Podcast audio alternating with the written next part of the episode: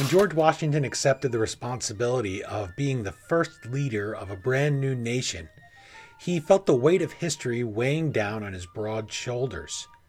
He knew that every step he took would be followed by generations to come, and every misstep would be criticized as well and might doom everything that he had fought for during the Revolution.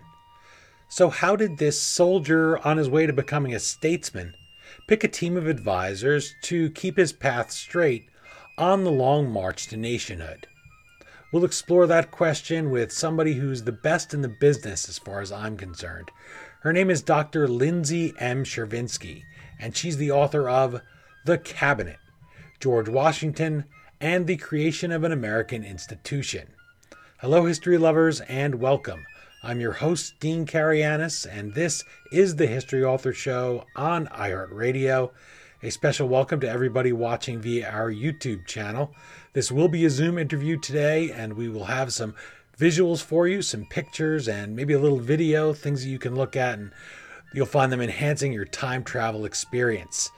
It's so important to me that you come here and you want to come back again and you say, Hey, I'm learning something about history that I didn't know before. I'm meeting a person that I didn't know before.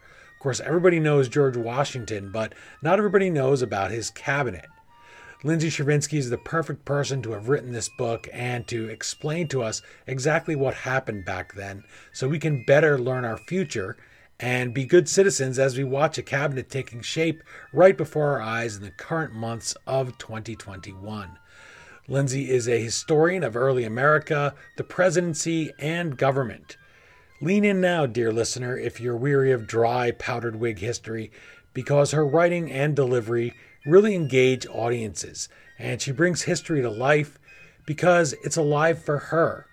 This is a timely book because we are dealing with a new presidency with the transition of power. There's a lot of cabinet offices to fill today, many more than in Washington's time.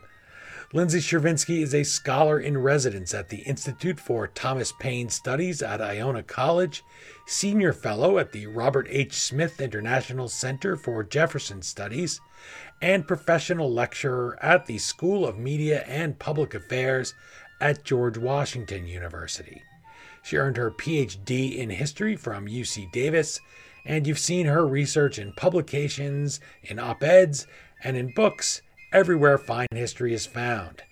You can learn more about this guest, who's worthy of a cabinet appointment herself, by visiting her at lindsaychervinsky.com, or you can connect with her across the social media platforms.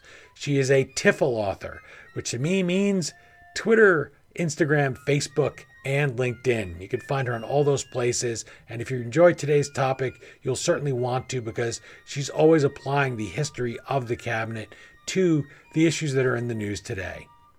Okay, now that we've arrived back in the middle of the first president's first term, let's join Lindsay Chervinsky as President Washington assembles the cabinet. I'm joined via Zoom by Lindsay M. Chervinsky. She's author of The Cabinet George Washington and the Creation of an American Institution.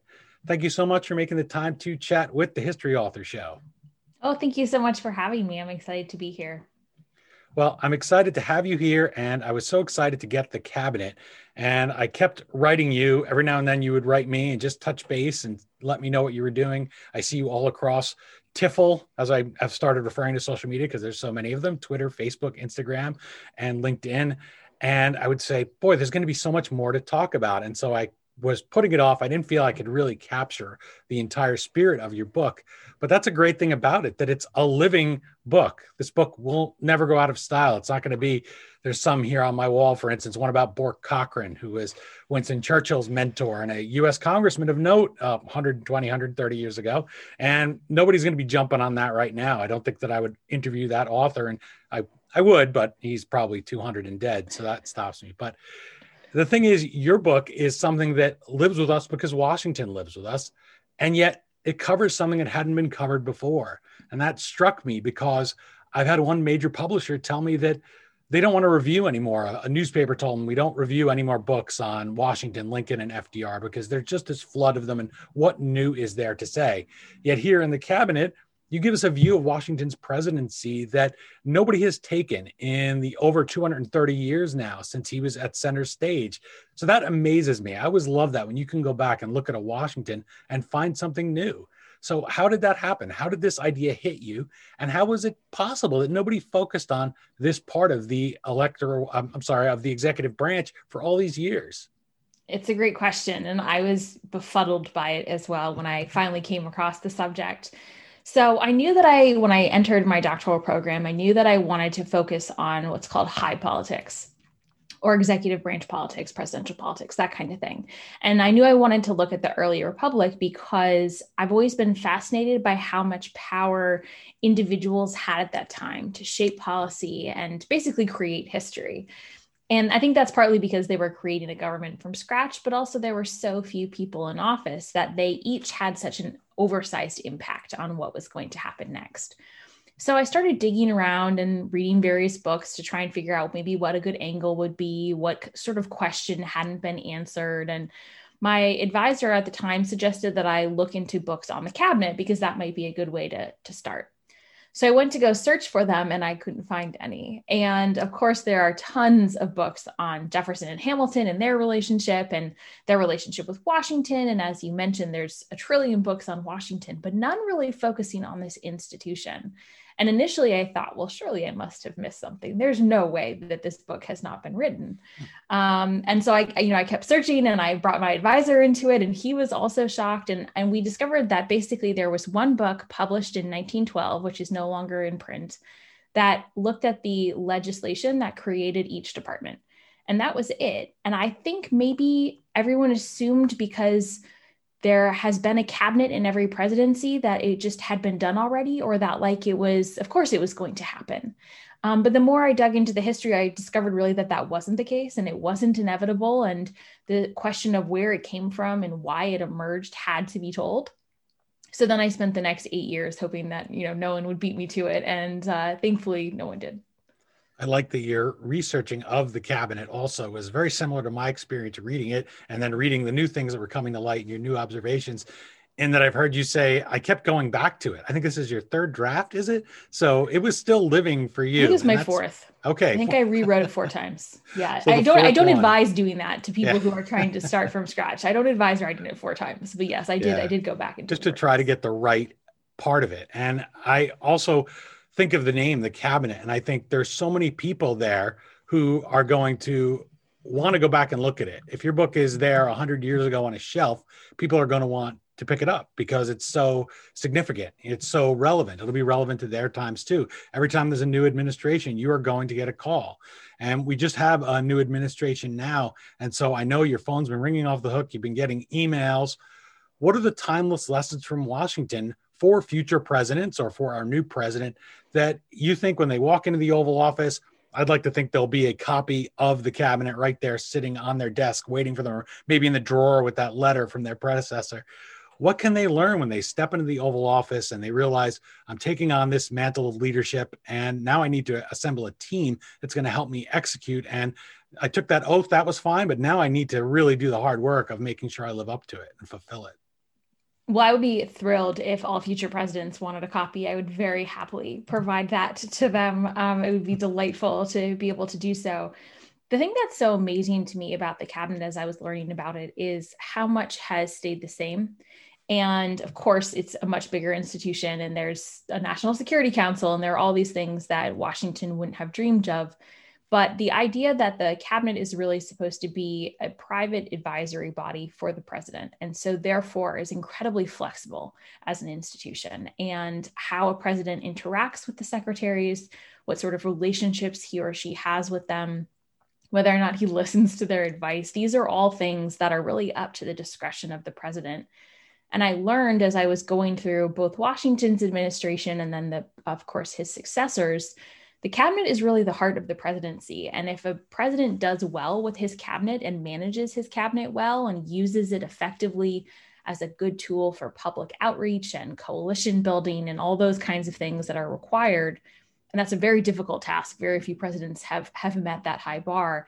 But then they will have a phenomenal presidency.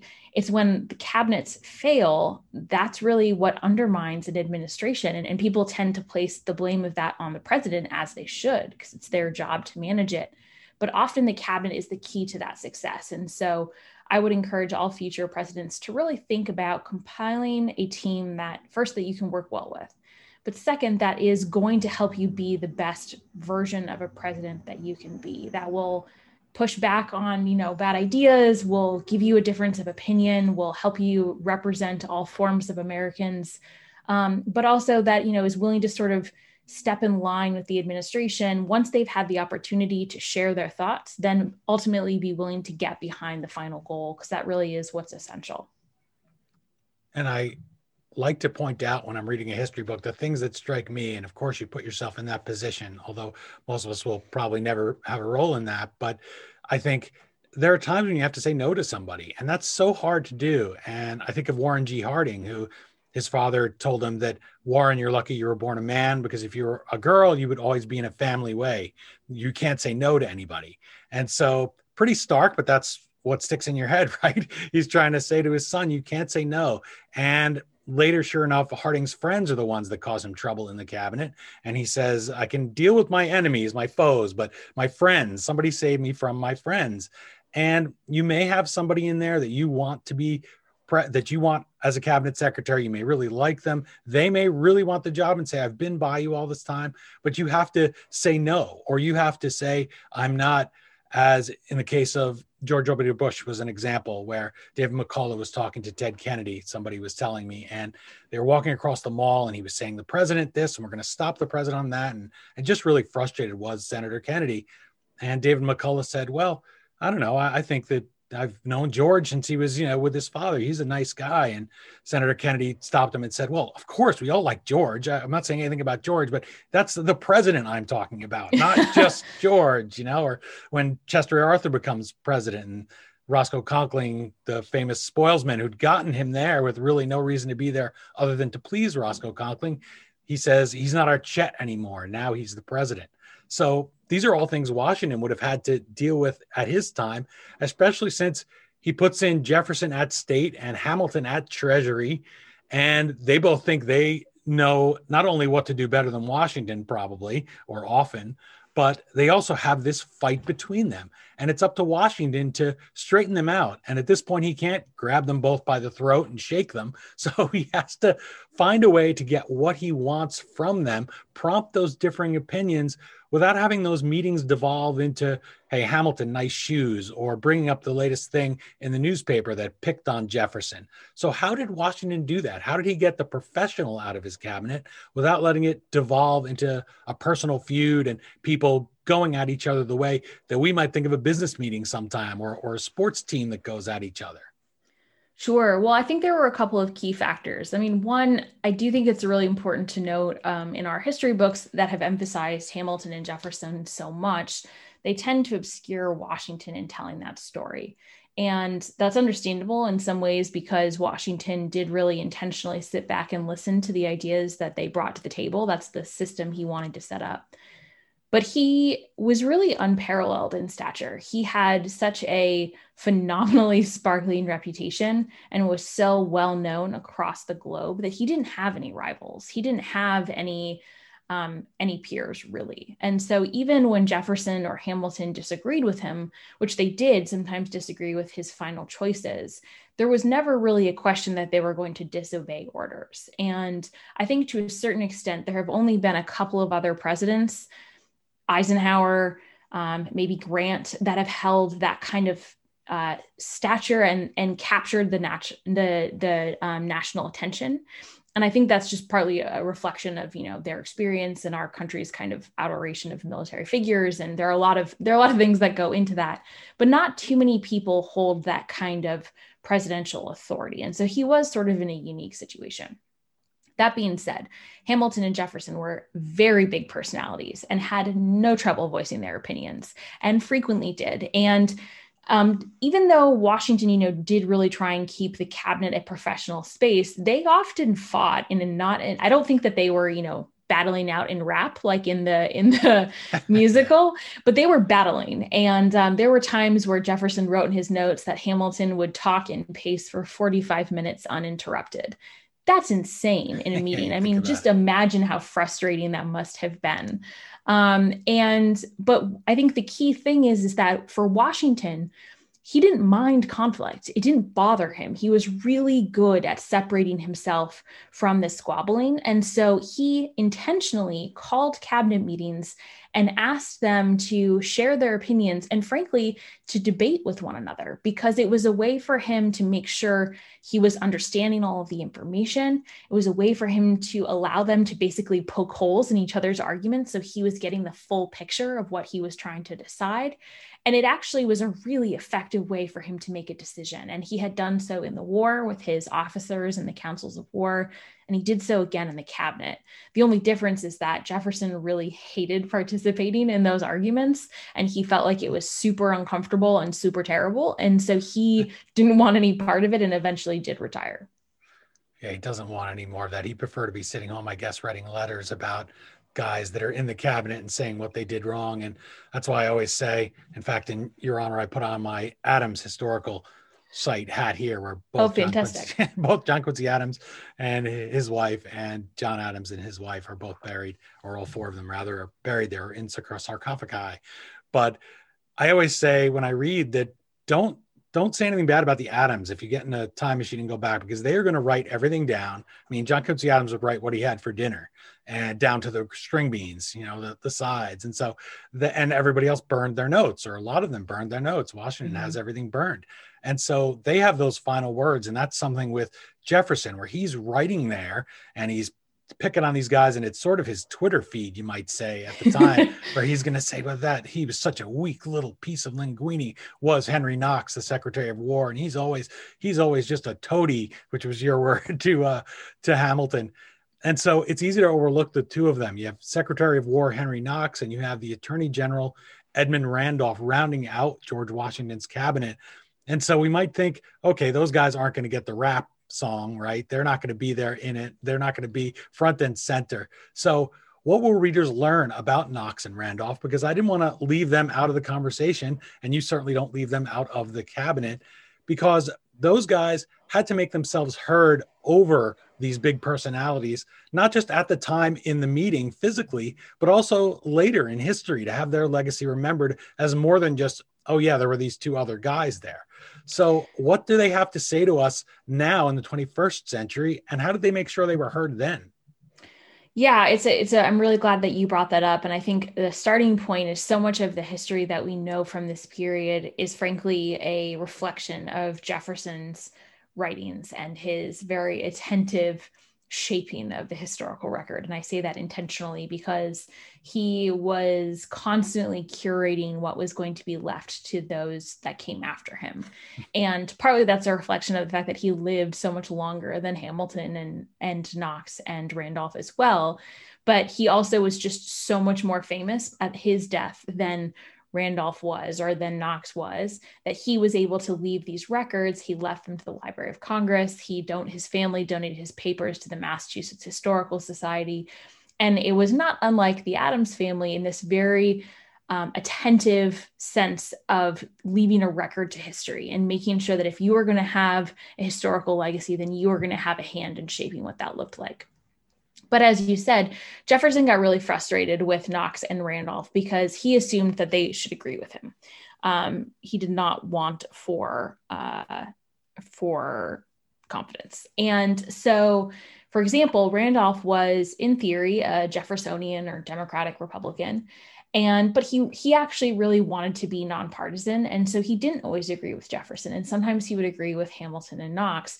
And so Rand, so jefferson accused him basically of being so wishy-washy that cabinet votes were split two and a half to one and a half um, which is one of my all-time favorite phrases that jefferson left in his letters and what I find baffling about Jefferson is he assumes the only reason that Knox agrees with Hamilton is because he's, you know, Hamilton's toady, as I described it in the book. And in reality, Knox had been in the military the entire war. He had served as Secretary of War all through the Confederation and into Washington's term. And the same experiences that shaped Hamilton's worldview, Knox had times like 10. And so it's just, it's, it, it's a real, um, it reflects Jefferson's, frankly, arrogance that people wouldn't have their own self view or their own you know self formed view of how the world should be and what I hope people take away from the book is that Washington did not treat the cabinet as, you know, tier one and tier two. And tier one was Hamilton and Jefferson, and tier two was Knox and Randolph. That was not how it worked. Mm. He convened all of them together. He wanted to hear from all of them because they had really different opinions and perspectives and backgrounds. He valued his relationships very much with all four of them. And a great example in August of 1793, the cabinet gathers to discuss whether or not to request the recall of citizen Edmund Charles Genet, who was the French minister to the United States at the time. And Randolph was home in Virginia visiting his family. And so Washington convenes another cabinet meeting a couple of days later when he's back in town just to confirm that Randolph agrees with the rest of them. Now, if he thought Randolph was somehow less than the others, that's not something he would have done, but he wanted to make sure all four really agreed. So I, I, hope that people will will come away with a better sense of who Randolph and Knox are, but also how important they were to both the cabinet and to Washington. I think of those meetings, I remind myself that not only do you have these two guys who mainly the other people are in the room saying, "Oh gosh, they're." It's tense right? Because they're saying oh Very. oh gosh they're they're they're going going to go at it. And i i have to do my job. I can't just play peacemaker here and i'm not back in in you know the schoolyard trying to settle this between the two people that i like or like to different degrees. And so they're already dealing with that physical stress and emotional and mental and trying to make their points and make their voices heard.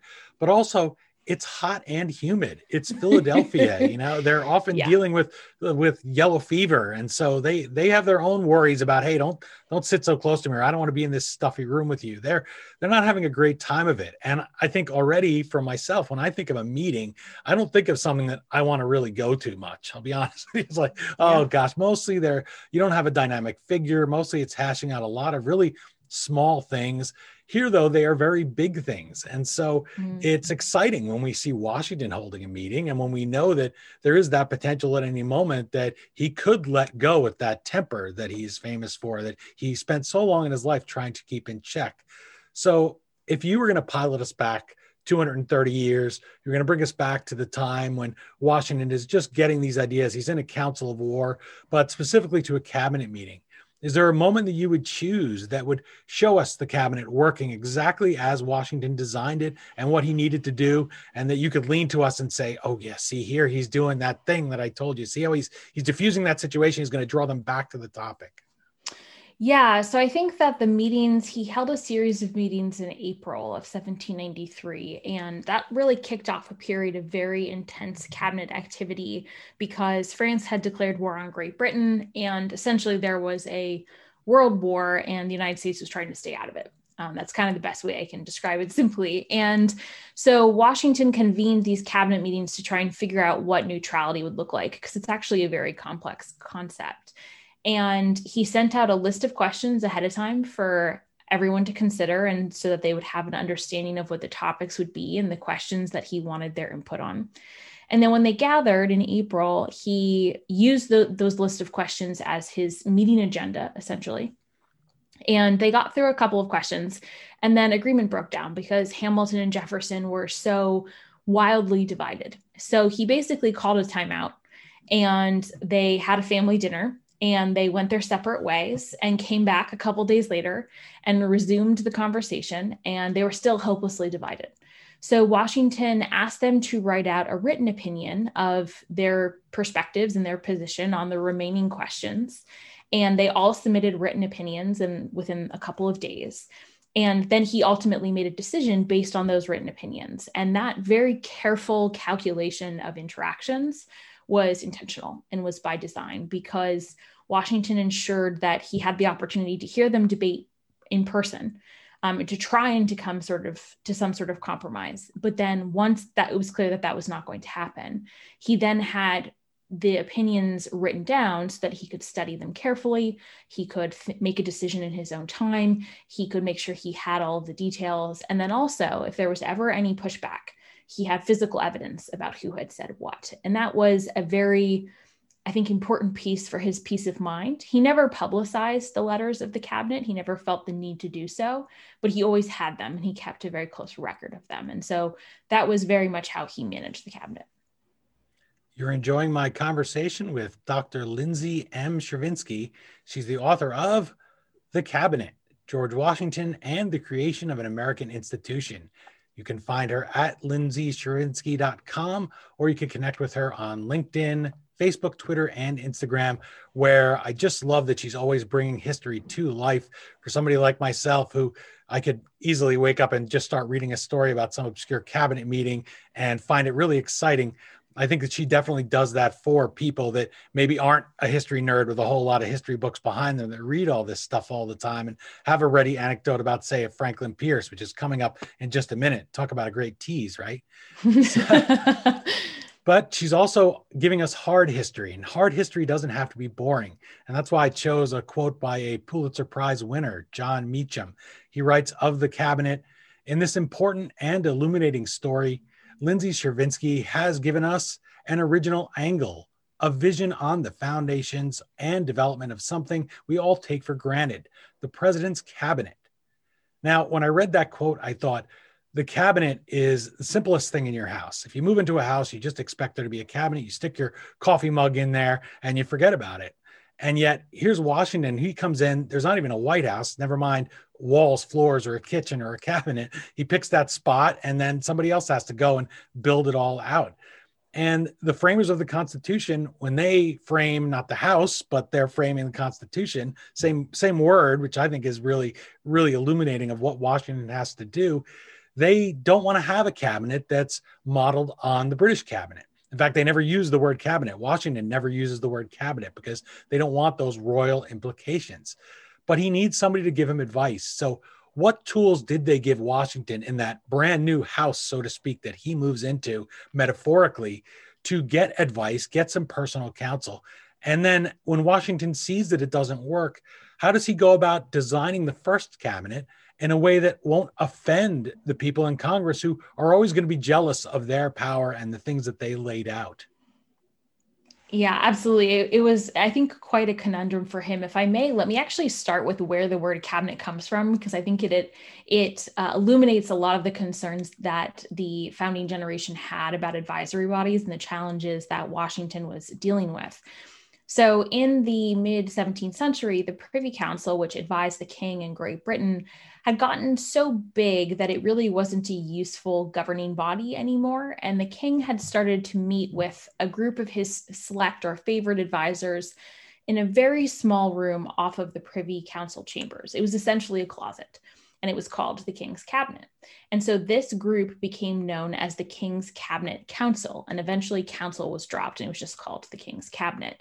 And Americans knew that it existed and they knew that it was sort of where power was really located and that decisions were made here. But it was a very obscure group. It wasn't clear who was in it or what sort of membership there was. It wasn't clear who had the final say and who was making decisions, and even who had advocated which policies. So it was really hard to hold people accountable for what was happening behind closed doors. And that closed door sort of secret nature was really hand in hand with the word cabinet. So, when it came time for the framers of the Constitution to create an executive branch, they did not want to put in place a body that would become like a cabinet. They felt that it would either obscure transparency and um, eliminate responsibility at the highest levels of government, or would lead to corruption and um, would be a way for a president to kind of hide behind his cronies. So they actually rejected several different proposals for different types of executive councils, including one that looked almost identical to the cabinet Washington eventually created. And instead, they gave the president two options. Both are contained in Article 2, still there to this day, actually, in the Constitution. The first is that the president, with the advice and consent of the Senate, will make foreign appointment or will make appointments and foreign treaties.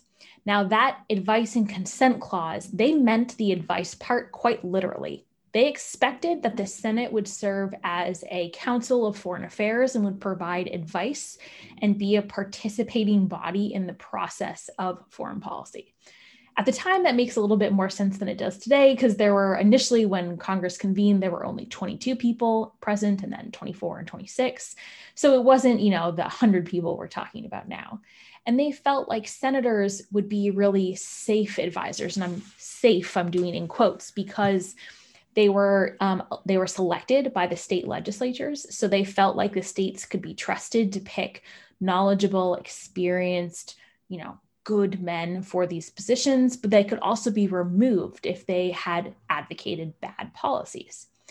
The second option is that the president may request written advice from the department secretaries on the issues pertaining to their department.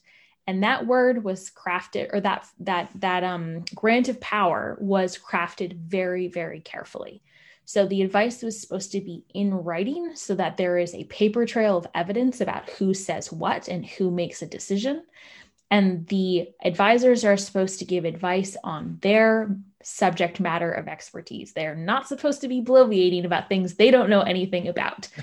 And so those are the two options. Um, and uh, Washington fully expected to use these two options because, of course, he was at the Constitutional Convention and he had been there for all the debates and had heard all of these discussions and had seen the councils been eliminated when they were put forth. So when he went into his presidency, he really tried to use those two options. And in fact, didn't convene the cabinet for two and a half years. And so I think that's a really important fact yeah. to emphasize just how um, not preordained it was. Um, and once he decided to meet with the cabinet, they were very attentive to their public reputations and to any concerns that you know Congress might have about this you know being a little bit too british in its system and so as you mentioned washington never uses the word cabinet during his presidency now, we know that he knows that everyone else is using it. And the minute he retires, he refers to John Adams' cabinet as John Adams' cabinet, but he never uses it in his writings. And I think that that was just one way to try and protect against that sort of criticism. I like that he is so conscious of those things. And at the time, a lot of people thought, oh gosh, this guy he just looks really good. He's really tall. And sometimes if you're very tall and strapping and athletic, people will resent you anyway.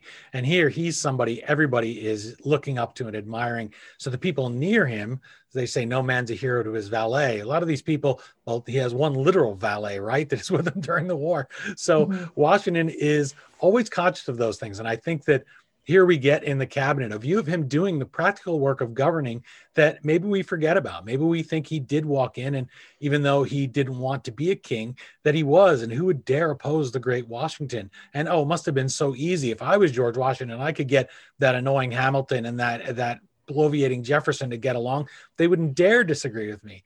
And yet he thinks about little things like language, and that's something that it sounds so modern to us. We could see a president thinking of that today. For instance, with John F. Kennedy, he says, "Don't call this a blockade of Cuba."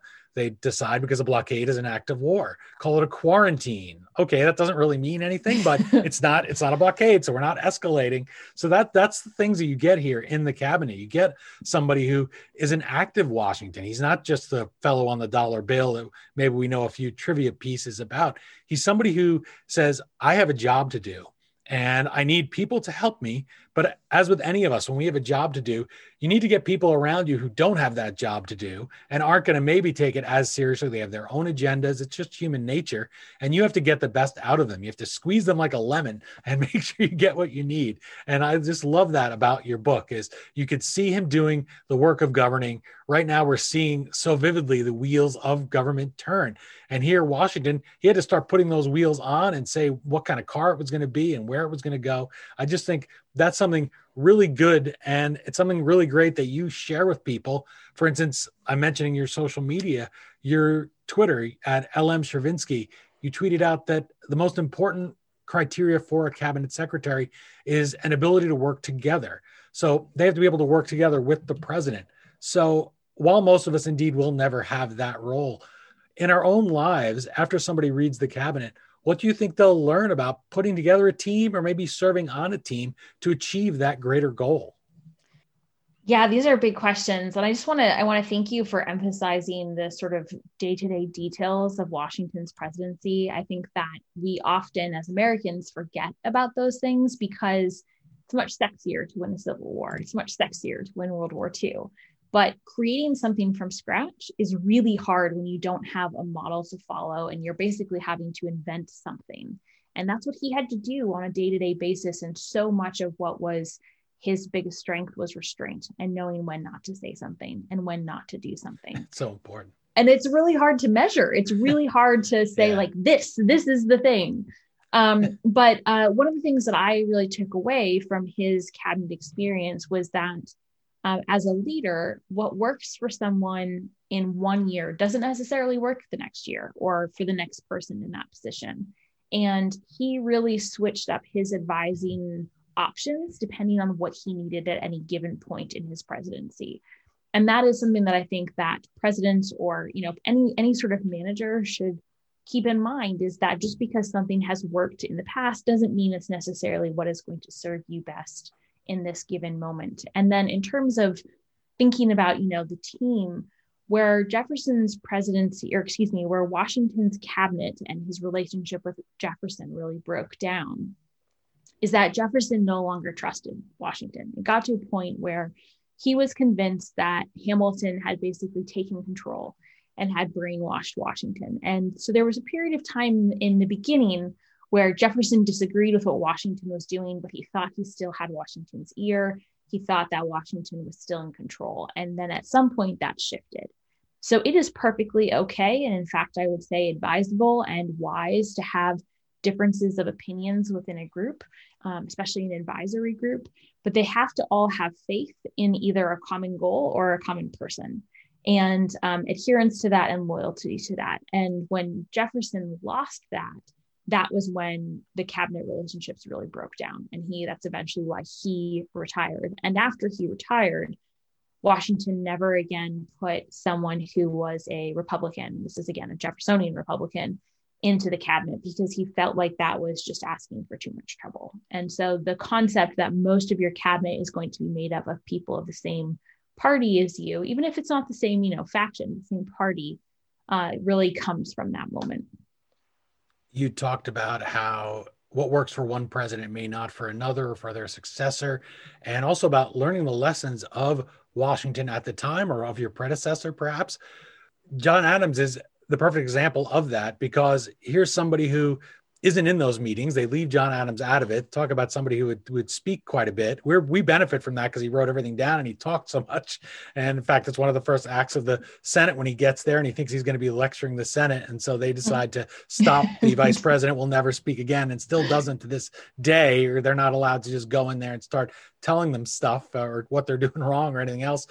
And so he keeps Washington's cabinet. And I think that that's such a, such an understandable moment. It seems very wise. Well, sure, it worked for Washington. If you move into a new house, you might rip out all the cabinets and put in some nice new ones. But sometimes you say, well, it was good enough for the last person. I'll keep them.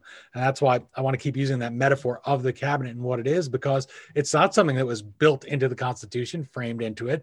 And uh, Adams sort of treats it that way. He thinks, well, I'll keep all Washington's people. It'll be this great, smooth transition at the departments.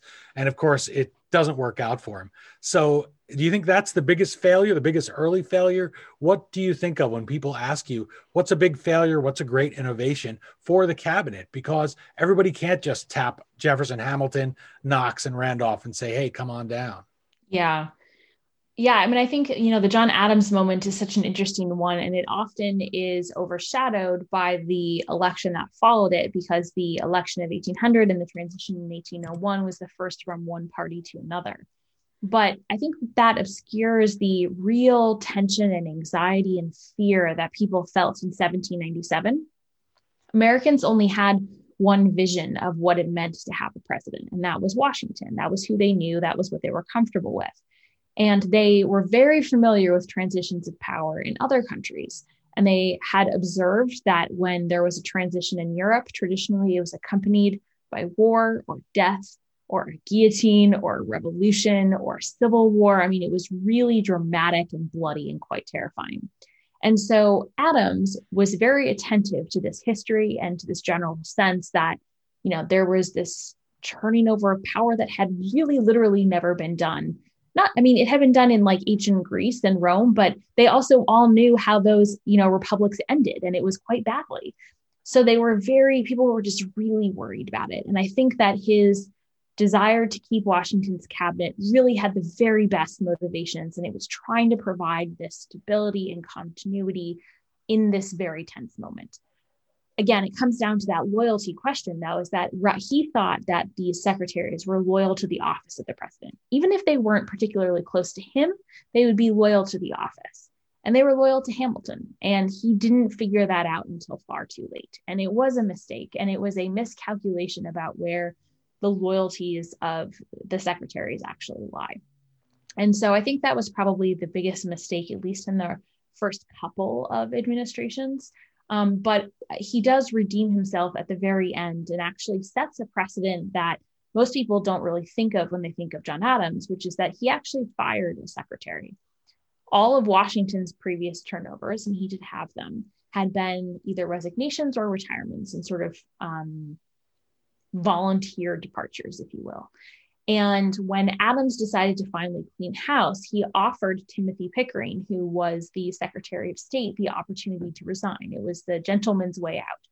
And Pickering refused. And I think he was trying to call Adams bluff. He didn't think that Adams would go through with it, which was a miscalculation because he did, and he fired yeah. him. Um, and that the letter is actually quite extraordinary because there's no fluff. It is there's no fanfare. It's just you are dismissed now. Um, and uh, it's a very dramatic moment um, it's excellent. And but that was really important because it had been established when the departments were created by the first federal congress that the president did have the right to unilaterally remove the secretaries. But until that actually is put into practice until those things are tested it's not actually really a right of the president. We've you know in our in our common um, in our contemporary moment we've seen that norms and customs are fine, but unless they're actually written down, they're pretty easy to dispatch. And so um, John Adams was the first to actually test this power, and Congress didn't say anything. And so it put in place a precedent for his successors that they could, in fact, fire their secretaries it becomes very important when it is put in writing with Andrew Johnson, right? We have the Tenure of Office Act. Now, that's a, really a spotlight on the cabinet at that moment that he says, I'm going to fire somebody. And they say, no, we just passed this. And it goes all the way to his impeachment and his trial. So that's a dramatic cabinet moment. Another one that's more related to Adams is Millard Fillmore, who has the reverse happen. Basically, he isn't included in meetings either. So that's like Adams. He's kept out because President Zachary Taylor doesn't trust him, doesn't think he's on board. And then somebody comes to his door. I think he's just staying in a hotel and gets a knock on the door and they say, Oh, yeah, by the way, the president's dead and now you're president. And oh, hey, your whole cabinet is just going to resign now. And I, I, he asks them to stay, I believe. And they all say, No, we're out. We don't like you either. Taylor didn't like you. And so here's this guy who really has no experience as we think of it, who ends up thrust into the presidency. And it's not just he's going to sit there quietly and it's a really smooth, easy time.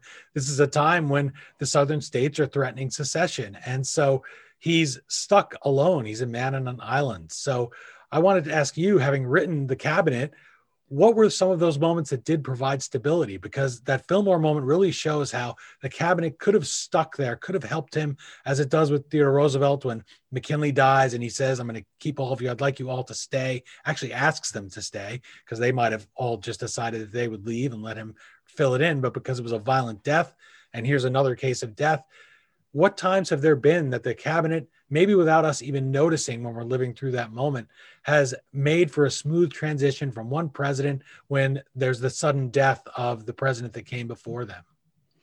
Well, that Theodore Roosevelt example is such an interesting one because a lot of the big players in McKinley's cabinet were planning on resigning. Um, it's sort of de facto practice that when um, a president wins a second term or there is a death in office, then the secretaries offer their resignations, but are not, but most presidents usually ask people to stay on at least for a little while. And Roosevelt really, you know, kind of had uses this sleight of hand to get some of them to agree to stay. And then once they've agreed to stay and he's sort of stabilized the situation, then he gets rid of a bunch of them. So he really sort of masters that political moment. But I think that that your question really hits on a huge central factor of the cabinet, which is when cabinets are going well, we don't tend to notice them. They don't appear much in the news. The things that they do well tend to appear to be the president's successes. It's only when they're going badly that all of a sudden we take big notice, and history takes notice, and newspapers take notice. And all of a sudden, their scandals and their failures are very much front page news. And that was true in the 1790s, and it's true today. That has been a, a universal fact of the presidency. So, moments when the cabinet has really been a stabilizing factor. Um, of course, Lincoln's cabinet, you know, we can't not mention Lincoln's team of rivals. And, and that was a very intentional selection by bringing in people throughout the Union, by bringing in politicians that had been Democrats and now were sort of Unionists, by bringing in different representatives from different factions. Lincoln was literally trying to stitch the country together through his cabinet. And other presidents have used that same model. So I love talking about FDR's cabinet because he really had two separate cabinets. His first two terms, he had a pretty universally Democratic cabinet. He had representatives from different factions of the Democratic Party. It was very focused on the New Deal and trying to combat the Great Depression.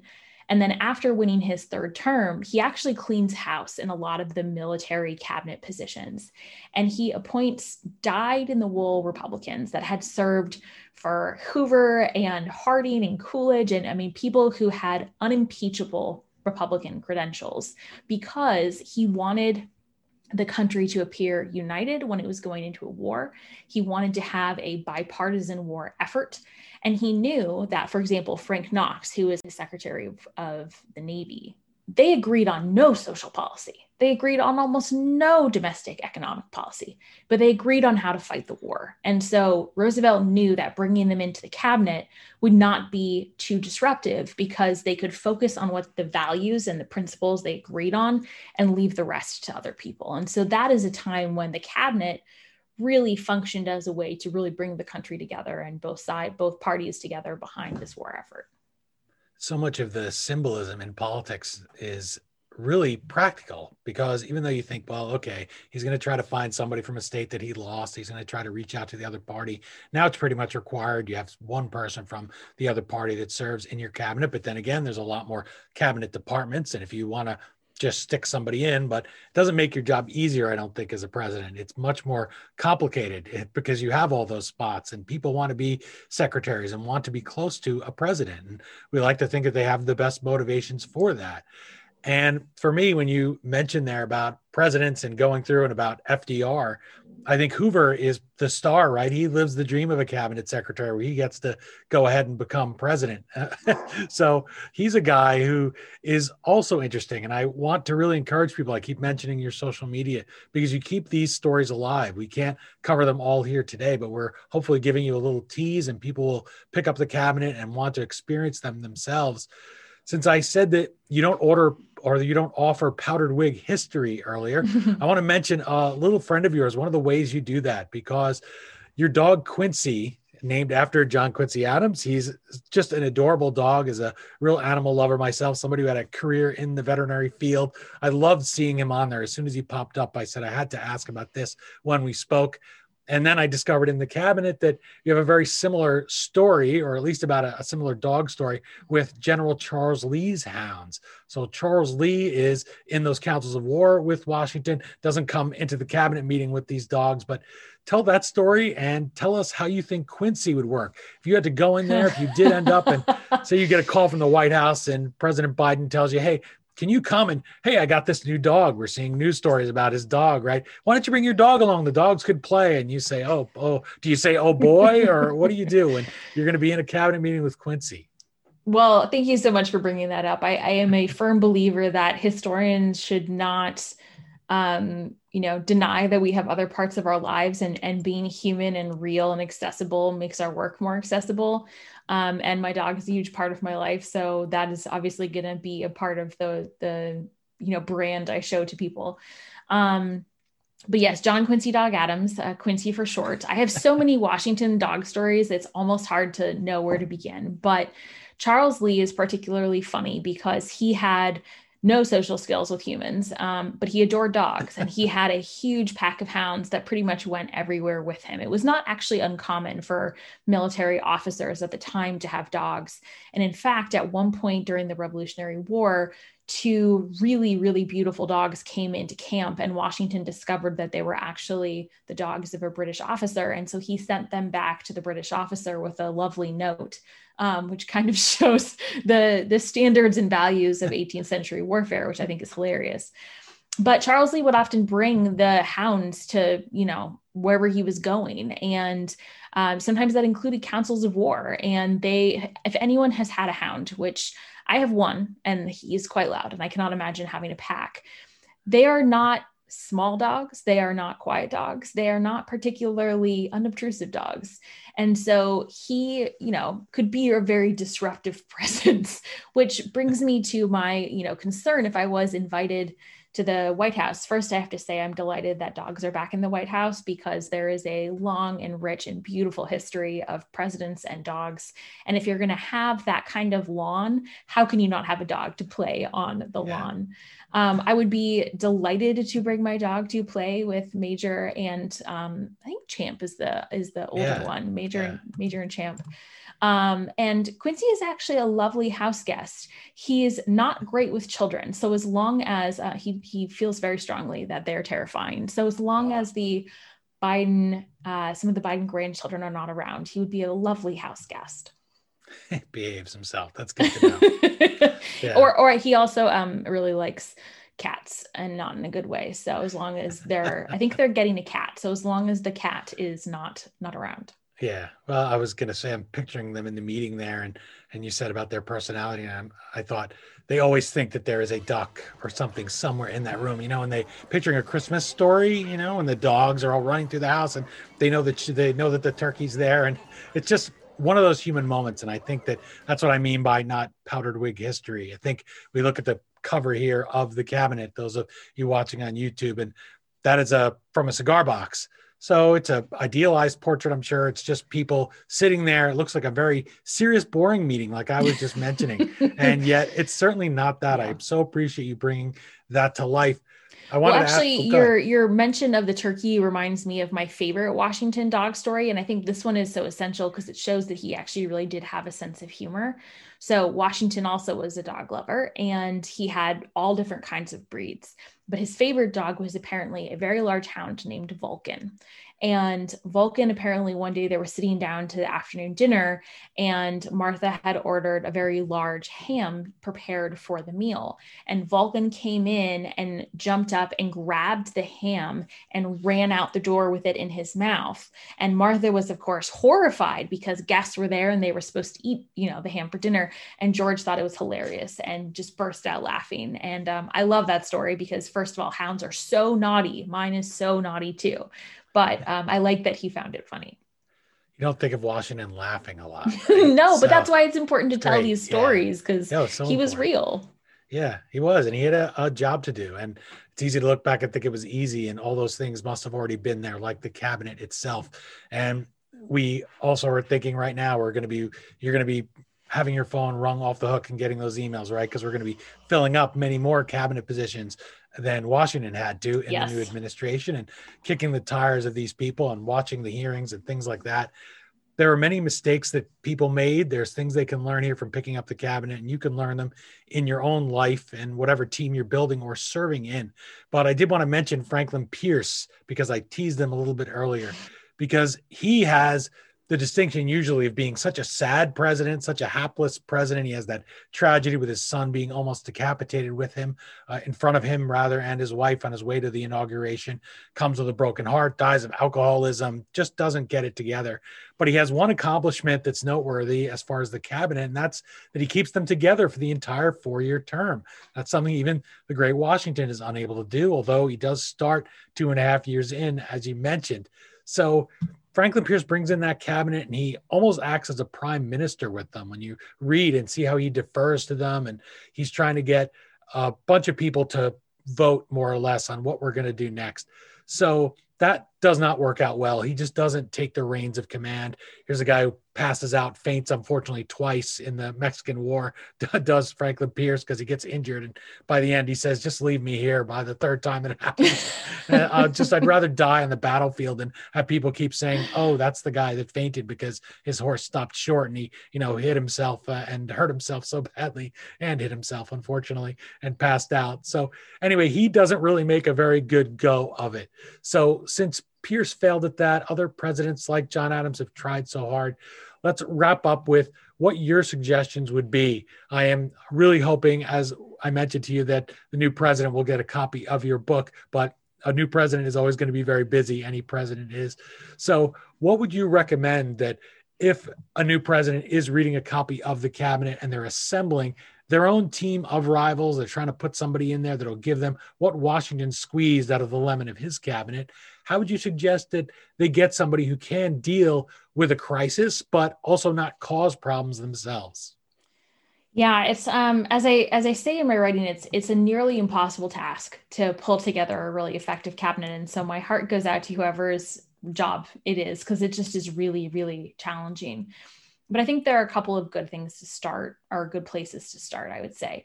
The first is it's really helpful to learn from past presidents, but you can't try and replicate exactly what someone has done because when you try and do that, the presidents that have tried to replicate um, or continue past cabinet practices, it just doesn't go well. But somehow the new mix of personalities just clashes like oil and water, and you end up with a lot of scandal.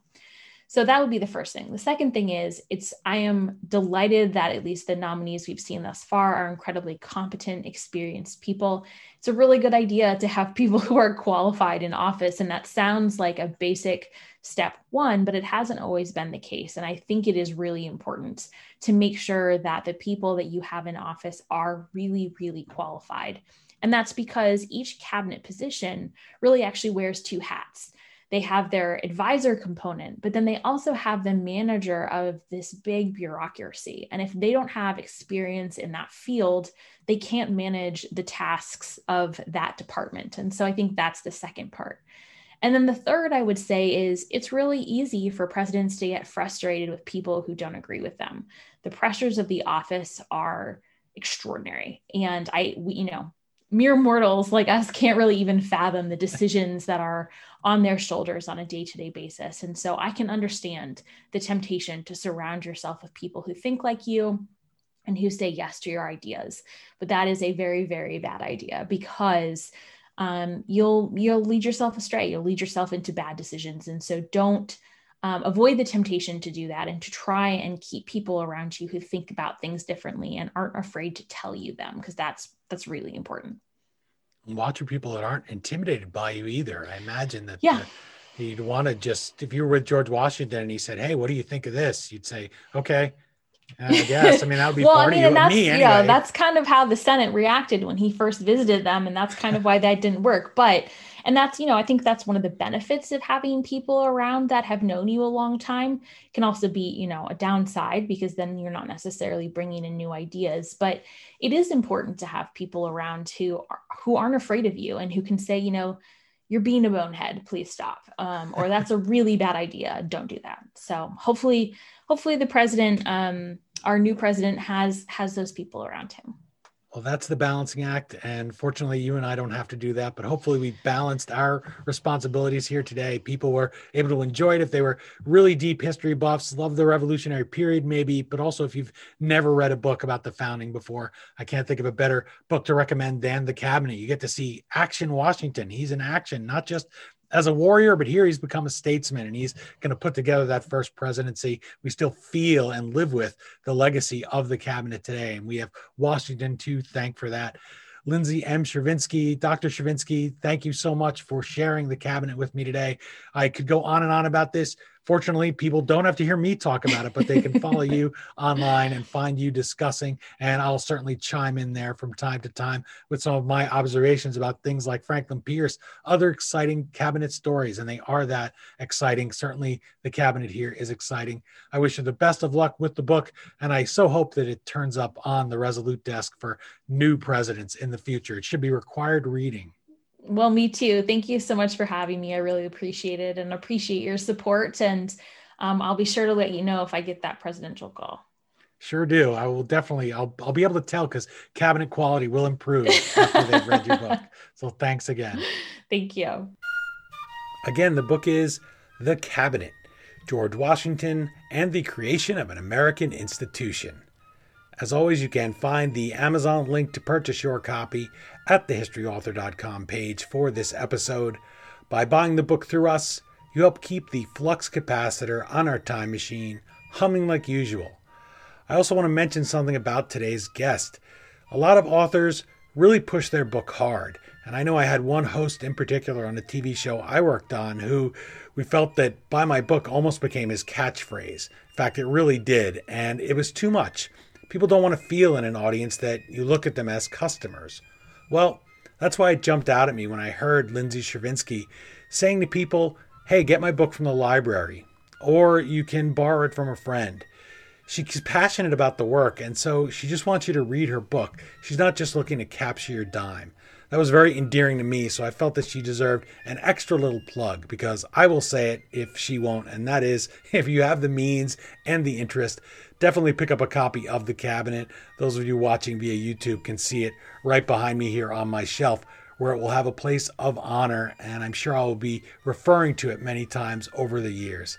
My thanks to Dr. Lindsay Chervinsky for joining us today and sharing that passion that she has for the colonial period and also for the very first presidency and how Washington assembled his team. This was a great insight, and I think it'll really help all of us as we watch President Biden fill out his cabinet. Remember to find our guest at lindsaychervinsky.com and to follow her on LinkedIn, Facebook, Twitter, and Instagram. Instagram is the key one because that's where you're going to get to see those dog pictures of Quincy and those are a lot of fun. I just expect him to start barking the Gettysburg Address to me, the way he's wearing that top hat. Just as a very dignified dog, despite what he said about maybe how he would be in cabinet meetings. You can subscribe to both of us on YouTube as well. And for more historical perspectives on first presidential terms on those days with Washington when the nation was young, I'm going to recommend a few other books, and you can go back in our archives and find those interviews. First up is Dr. David Head. He's the author of A Crisis of Peace, George Washington, The Newburgh Conspiracy, and The Fate of the American Revolution. Then we have Bob Drury and Tom Clavin. They discussed Washington's wartime leadership, which he then carried over into his leadership of the cabinet. That was titled Valley Forge. Then there was Peter Stark, who took us way, way back in the Wayback Machine. He introduced us to the indispensable man when he was still quite dispensable. That book is titled Young Washington How Wilderness and War Forged America's Founding Father. Finally, since we talked about firsts today and institutions being created, I want to recommend Fergus Bordewich, who brought us the book The First Congress How James Madison, George Washington, and a group of extraordinary men invented the government. That's it for this installment of the History Author Show. I hope you'll join us for our next all new interview right here on iHeartRadio. And if you're an iTunes subscriber, please take a minute to leave us a review. Well, until our next trip into the past together, thanks so much for time traveling with Lindsay Chervinsky and myself today and have a great week. We still call it Broadway, but what's in a name? Take it from Georgie, it isn't the same. On the east side, west side, things ain't like before. There are tears in the eyes of the regular guys. Oh, New York ain't New York anymore.